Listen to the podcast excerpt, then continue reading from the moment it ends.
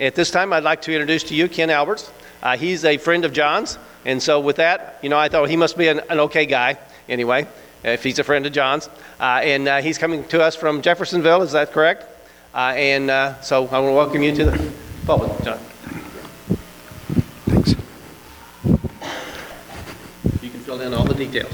All right. Thanks.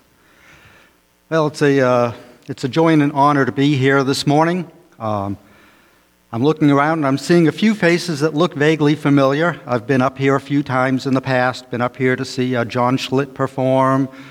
Um, I believe I gave my testimony here maybe five or six years ago and uh, did a, um, a training session on evangelism uh, with some of you. I helped direct the association for several years a few years back. So it's just a delight to be here. Uh, got three quarters of my family with me today.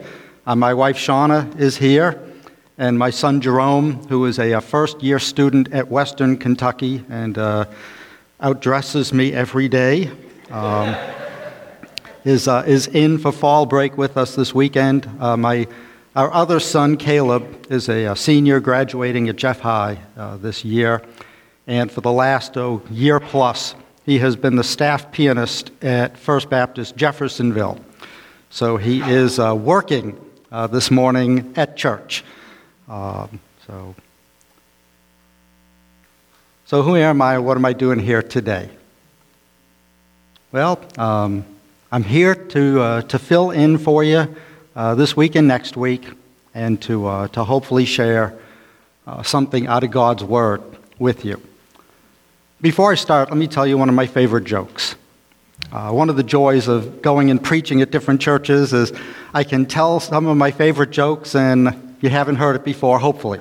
So, this is a story about a, uh, a Sunday school teacher with the preschoolers teaching on creation out of Genesis. And to, and to teach creation, she's talking about animals that God has made and things that God has made. And she's playing a little game with the kids. She says, I'm thinking of an animal. Who can tell me what it is?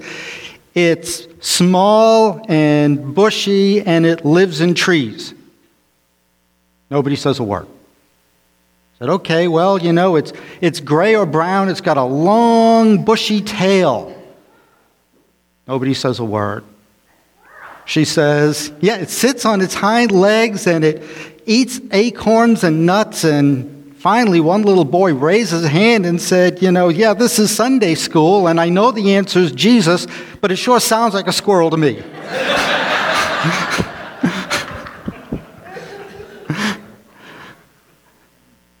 I'm going to keep it easy today.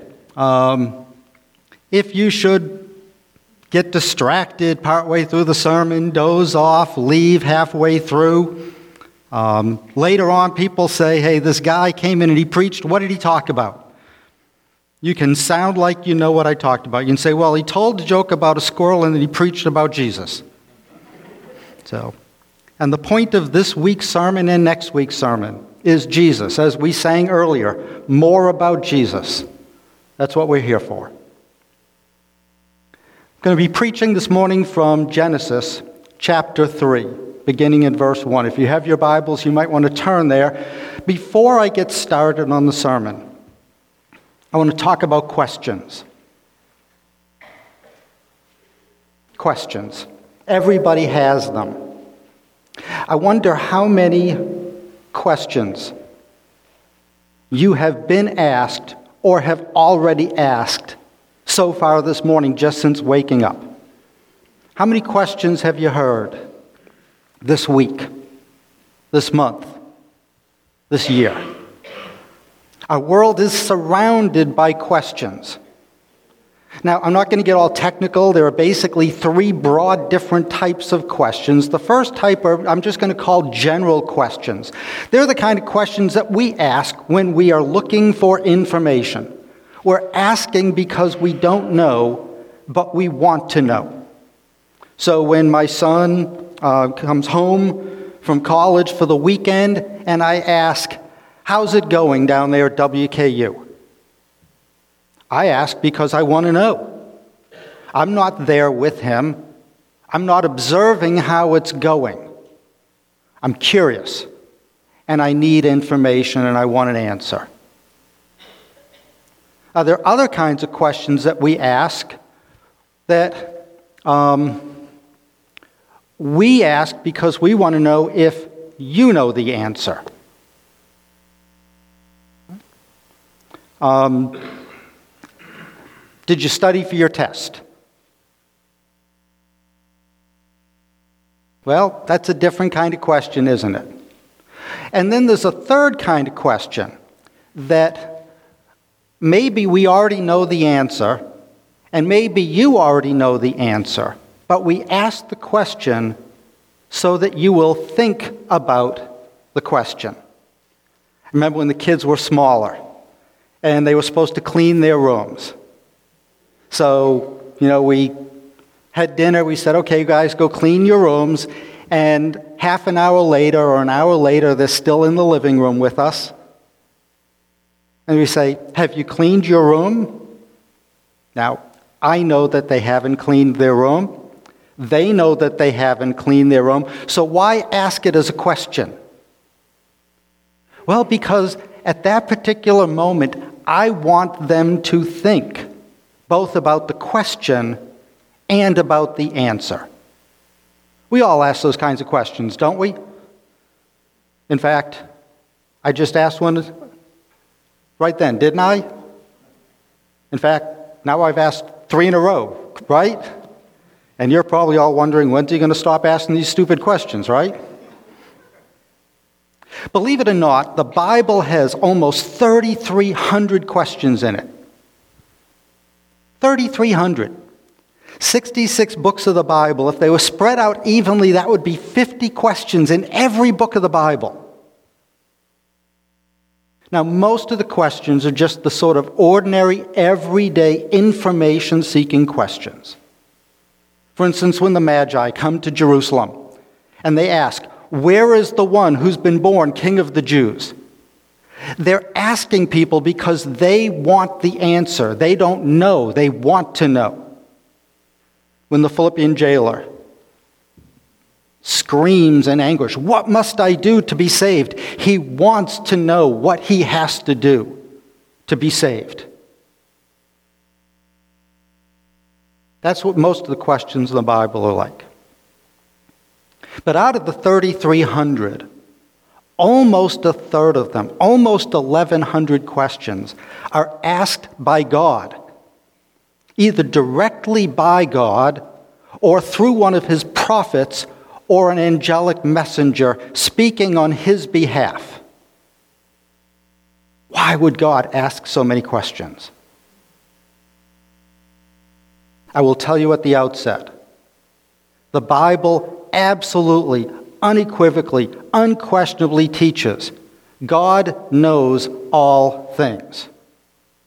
God is never seeking information. God is never curious about what's happening or what's going on.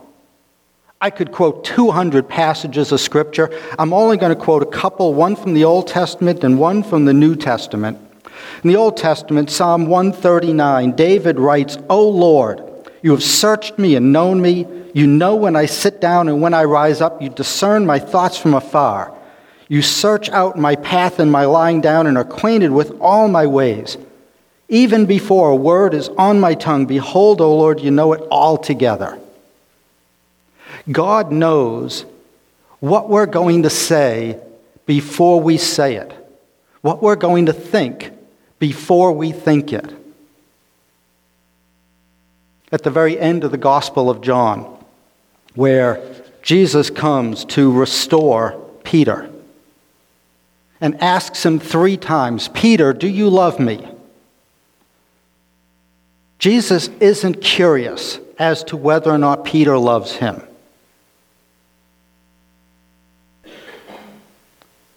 In fact, each time Peter responds, Lord, you know.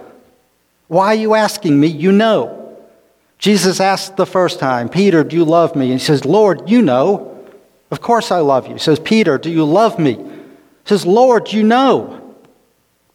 He asks him a third time, Peter, do you love me? Peter, Peter says, Lord, you know everything. You know all things.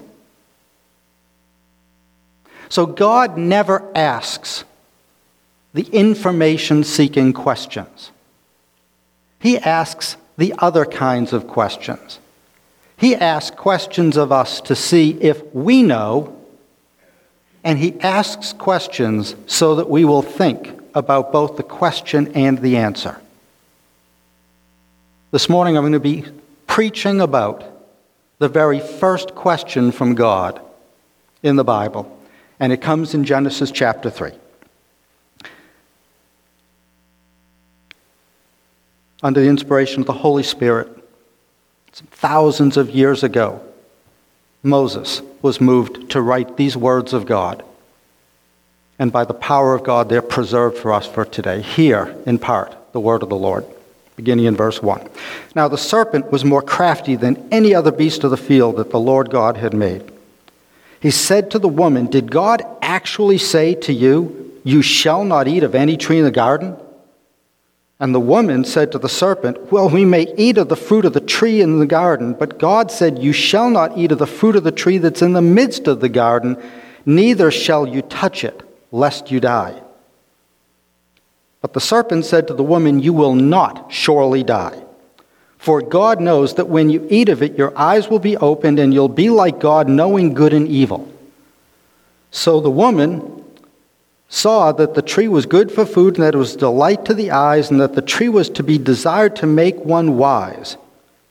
She took of its fruit and ate. And she also gave some to her husband who was with her, and he ate. Then the eyes of both were opened, and they knew that they were naked. They sewed fig leaves together and made themselves loincloths. And when they heard the sound of the Lord God walking in the garden in the cool of the day, and the man and his wife hid themselves from the presence of the Lord God among the trees of the garden. But the Lord God called to the man and said to him, Where are you? Let's pray. Lord God, we all come into this time with things on our heart, things on our mind, with cares and concerns and burdens, with distractions.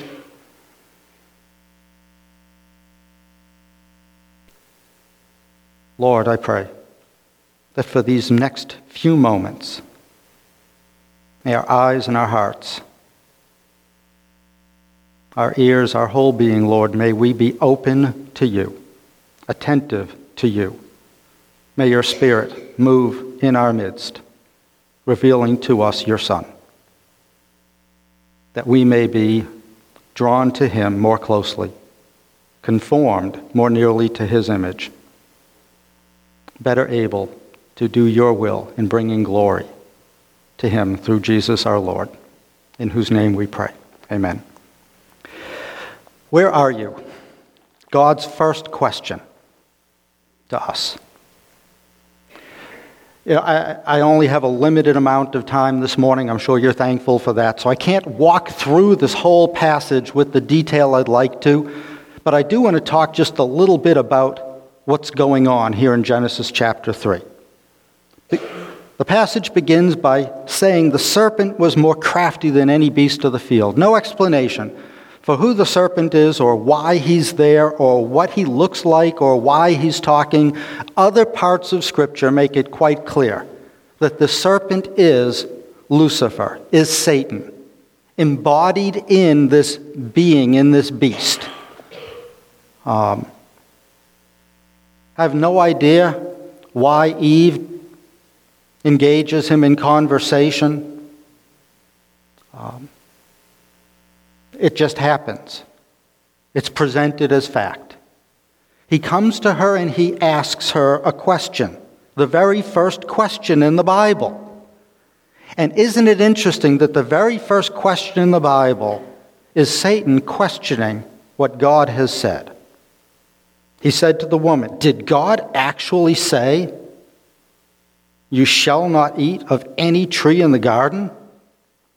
Not only does he question what God says, he twists what God has said and asks a question that's set up for failure. Now, there are a lot of different ways that question could be interpreted. Is he quizzing her? Did you get it right, what God said?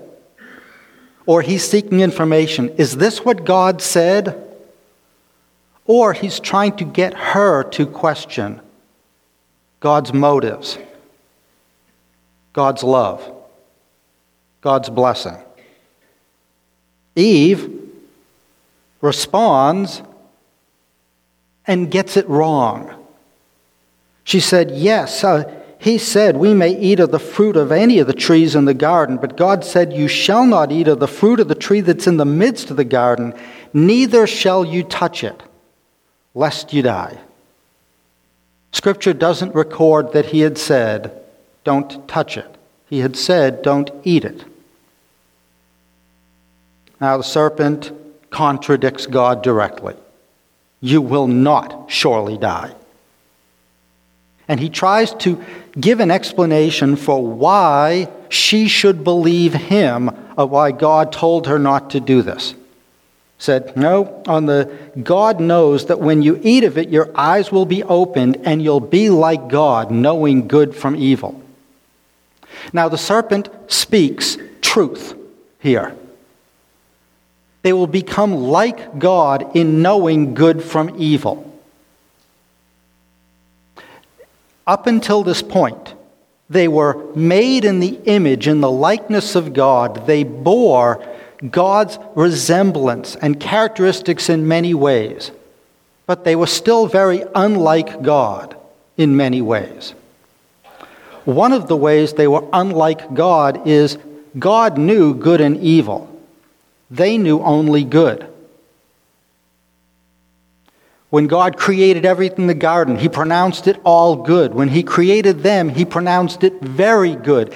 And Scripture tells us that the garden was filled with everything that was necessary for life and was pleasing to the eye. It was paradise. And that was all they knew. It's impossible for us to know things we haven't experienced.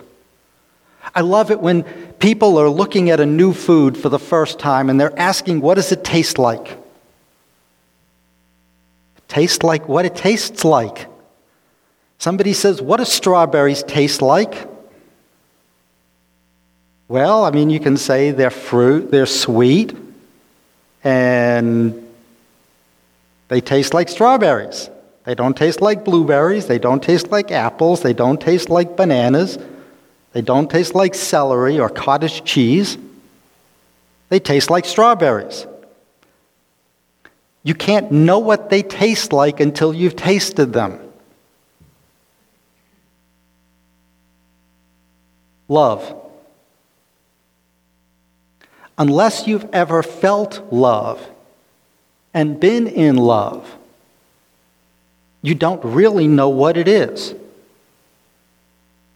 You can read about love, you can say things about love, but until you felt it, you really don't know it. Adam and Eve knew only good. God knew good and evil. And Satan said, The moment you eat of it, your eyes will be opened, and you will become like God, knowing good and evil. Well, Eve looked at the tree and she saw that it was good for food and that it was a delight to the eyes, and now she desired it to make her wise, to make her more like God. So she took it and she ate it, and Adam took it and he ate it, and the eyes of both of them were opened, and they knew evil. It's a horrible thing to know yourself, to be a sinner. To know that in your heart, God has placed knowledge of right and wrong, of good and bad and knowing what's good and right, choosing to do what's wrong and bad, and knowing yourself. to be a sinner in that moment. It opens our eyes to something that we'd rather not have to see. Adam and Eve knew that they were sinners, and they felt exposed before God, naked and ashamed. And they immediately did what every one of us does when we know ourselves to be sinners. They tried to cover their sin and hide from their sin. They were ashamed, they felt exposed, so they sewed fig leaves together and covered their loins and hid themselves in the trees. I think it's fascinating. And again, a subject that would be a whole second sermon on itself as to why, in their shame, they covered their loins.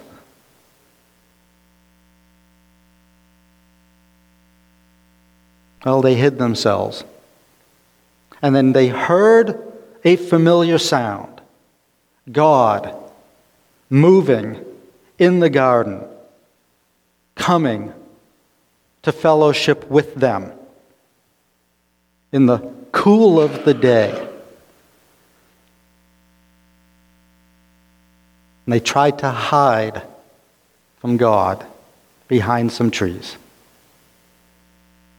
God came to them anyway, knowing what they had done, knowing how they felt, knowing what they were thinking, and knowing what they were trying to do. He called out a question that he wanted them to ask Where are you? Where are you? It's an easy question, one that God asks all of us. I suppose there are three ways we could try to answer the question, Where am I? The first one is a physical answer. Where are you right now? Well, you're sitting in a seat, in a room, in a building, in a town, in a county, in a state, in a country, on a continent, on a planet, in a solar system, in a galaxy, in a universe. In a few minutes, I'll be done preaching and we'll leave this room and we'll be somewhere else. And then there'll be Sunday school, and many of you will stay for it. And when it ends, you'll leave the building and you'll be somewhere else. Wherever you are physically, very soon you'll be somewhere else. Where are you emotionally? Well, I don't know. I suppose emotionally, many of you are in many different places. Some of you are filled with joy. You've been rejoicing in good news and God's blessing.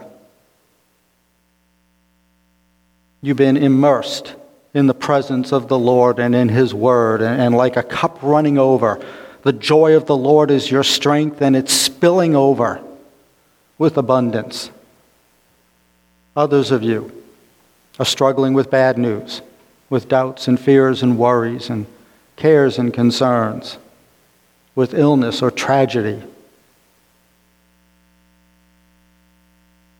Others of us, we're in the trees, covering ourselves with fig leaves, knowing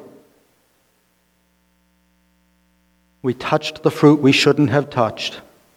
We ate what God said don't eat and we feel ourselves exposed. You know, it's, it's the, the fruit itself was nothing.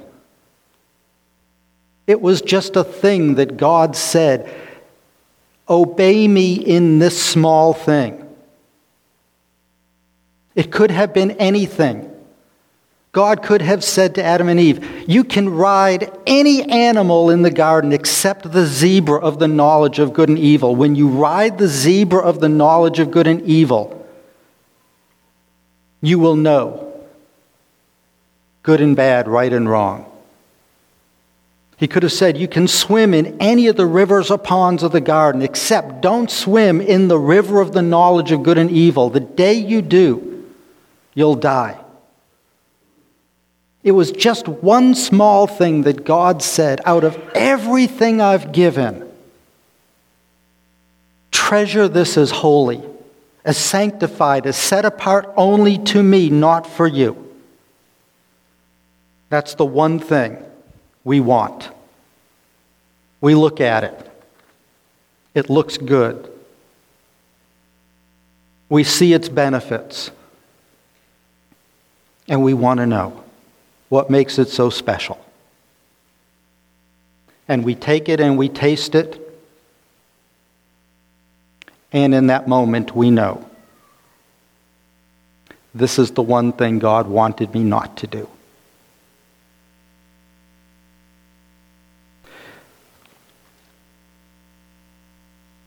Physical, emotional, there's also a spiritual location. Where are you spiritually? Are you drawing closer to God or walking further from God? Are you united in fellowship to where God comes walking in the garden in the cool of the day and you rejoice to see him and be with him? Or do you sense his presence and turn and run and hide? This isn't a question that God asks only here. This is the only place in Scripture where God asks it specifically in three words Where are you? But the pages of Scripture show this question again and again and again. Judge, in uh, Joshua chapter 24. Many of us are familiar with that passage from Joshua. Um, you know, choose this day who you serve, whether the gods your fathers served in the region beyond the river, the gods of the Amorites in the land you dwell. But as for me and my house, we will serve the Lord. But before Joshua makes that great statement of faith, he re- recounts all of Israel's history in just a few short sentences. He reminds them that way back in the past, God had chosen one person named Abraham who was an idolater. And God had revealed himself to Abraham and called Abraham to follow him. And Abraham believed God and trusted him and set aside his idols and followed God. And out of Abraham, God raised up a nation of thousands and tens of thousands and hundreds of thousands First, it was just a family group. They'd gone down to Egypt to escape a famine, and there they grew into a mighty nation, and they left more than a million people. And they wandered in the desert, and they came to this land of promise. And God had given them along the way revelation of Himself, His presence, His law, a system of worship. And now they're in this land of promise. They've crossed the Jordan and they've taken possession of it. God has subdued all of their enemies. And they're in the presence of God's will in the land of blessing, a land overflowing with milk and honey, filled with wells they didn't dig, and vineyards they didn't plant, and cities they didn't build. And it's all theirs. And Joshua says to them, Where are you? Remember where you are? You recognize where you are? Well, you still have a choice. Serve the Lord and worship Him only, or worship the gods of the land. Here's the decision we're making, me and my house. We're going to serve the Lord. For a while, Israel made that same decision. They served the Lord. But just a generation later, they started to turn from him, and for the next hundreds of years, through cycles of judges and cycles of kings, they ran further and further and further from God. Every now and then they, they drew closer to him again, but they ran further and further, and eventually they ran so far from God that he did the unimaginable. He cast them out of the land into exile. They went into Babylon. We read in Psalm 137 By the rivers of Babylon we sat down and wept. How can we sing the songs of the Lord in a foreign land? God was speaking to them again. Where are you? You were in the promised land. Now you're in exile. You're in bondage. You're in pain. You're in humiliation and misery. Where are you? Jonah. God came to Jonah and told him, I want you to go to this place and say this thing and do this thing. And Jonah ran the opposite direction. God let him run, and then God railed him in. He sent a storm to box him in. He sent a bunch of sailors to draw lots and single him out and pitch him into the water, and a giant fish to swallow him up and drag him down to the deeps of the ocean. And God didn't let him die there, kept him alive so he could think for a moment, Where am I? I thought I was covering my sin with fig leaves and hiding in the trees. God found me. He sought me. He trapped me. Where am I? And out of the depths, he called out to the Lord. Sometimes where you are can be a really good place. In Matthew chapter 17, Peter, James, and John go up onto the mountaintop with Jesus. And there, Moses and Elijah appear in their glorified form. And Jesus is transformed before them. All of his veiled majesty is revealed. And they see him for the first time, not as Son of Man, but as Son of God. Peter says, Wow, this is pretty cool. I want to stay here for a long, long time. Lord, let me build three tabernacles, one for Moses and one for Elijah, one for you. He doesn't even, even need a tent for himself. He'll sleep out there on the ground. And God speaks from above. A voice thunders down from heaven saying, This is my son. Look at him. Peter, where are you? You're on a mountaintop with a bunch of people. But the place that you're at, the physical location, that's going to change. You're not going to stay on the mountaintop for the rest of your life. Where are you emotionally, Peter? Man, you're rejoicing. You're on the highest high. But you won't stay emotionally high forever. Where are you spiritually? Ah, here's the kicker. You are in the presence of Emmanuel, God with us. You are in the presence of Jesus, Yahweh saves. You are in the presence of the Christ, the Messiah, the anointed one.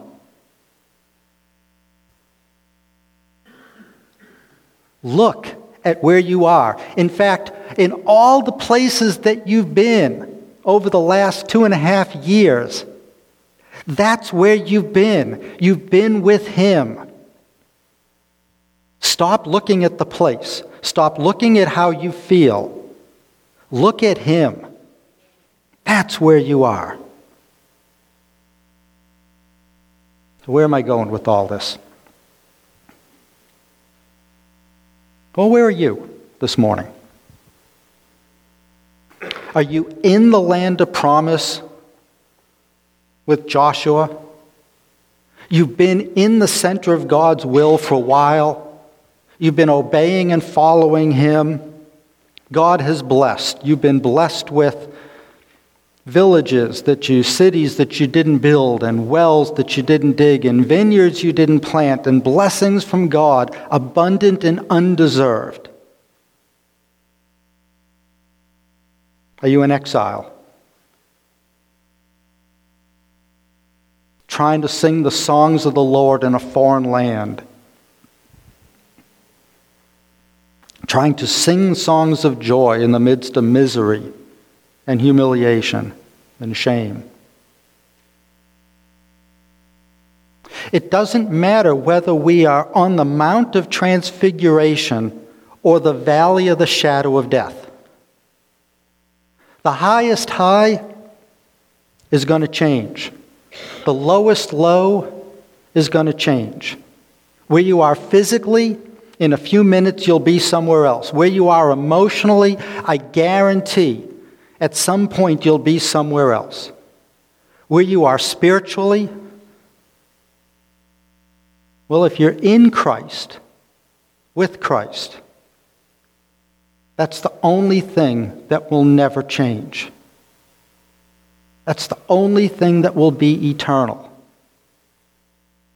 If you're apart from Christ, there's still time to change that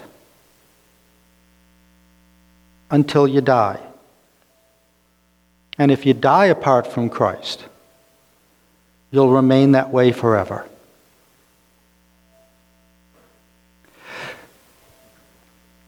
Where are you? It doesn't shock me that this is the very first question that God asks of us in the pages of Scripture.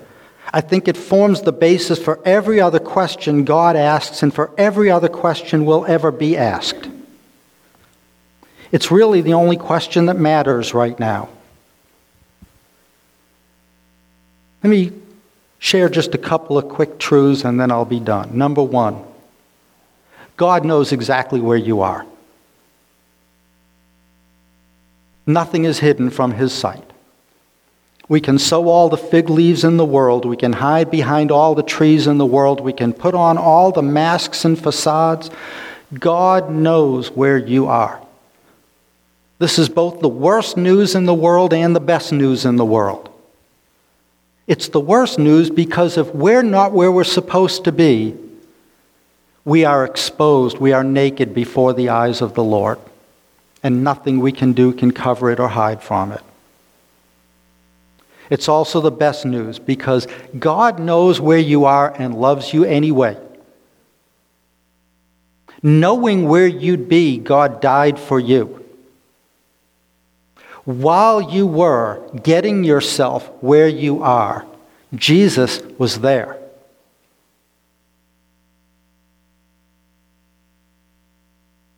And if you're in Jesus, that's the best place to be. It's the only place to be. And if you're in Jesus, any other thing that's going on, whether the best or the worst, well, heck, it's only a thing. It will end, it will change. A day is coming where God will wipe away every tear, soothe every heart, right every wrong, mend every brokenness, and embrace us in His love. Let's pray. Lord God, we thank you. No matter where we are, you're there. There's nowhere we can run to. There's no place we can hide from you. There's nothing we can do uh, that can horrify or dismay or cause your love for us to lessen one bit. Lord, we thank you that Jesus is here now, in us, with us, coming to us, calling to us. Lord, we're all in different places right now. Many of us are in places of, of pain and brokenness. Lord, we need to feel ourselves in you and near you and with you today.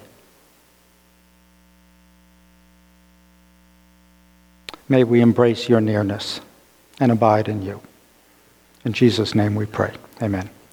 We're going to have a time of invitation, I guess, and. Um, if God has spoken to you this morning, then this is the time to respond.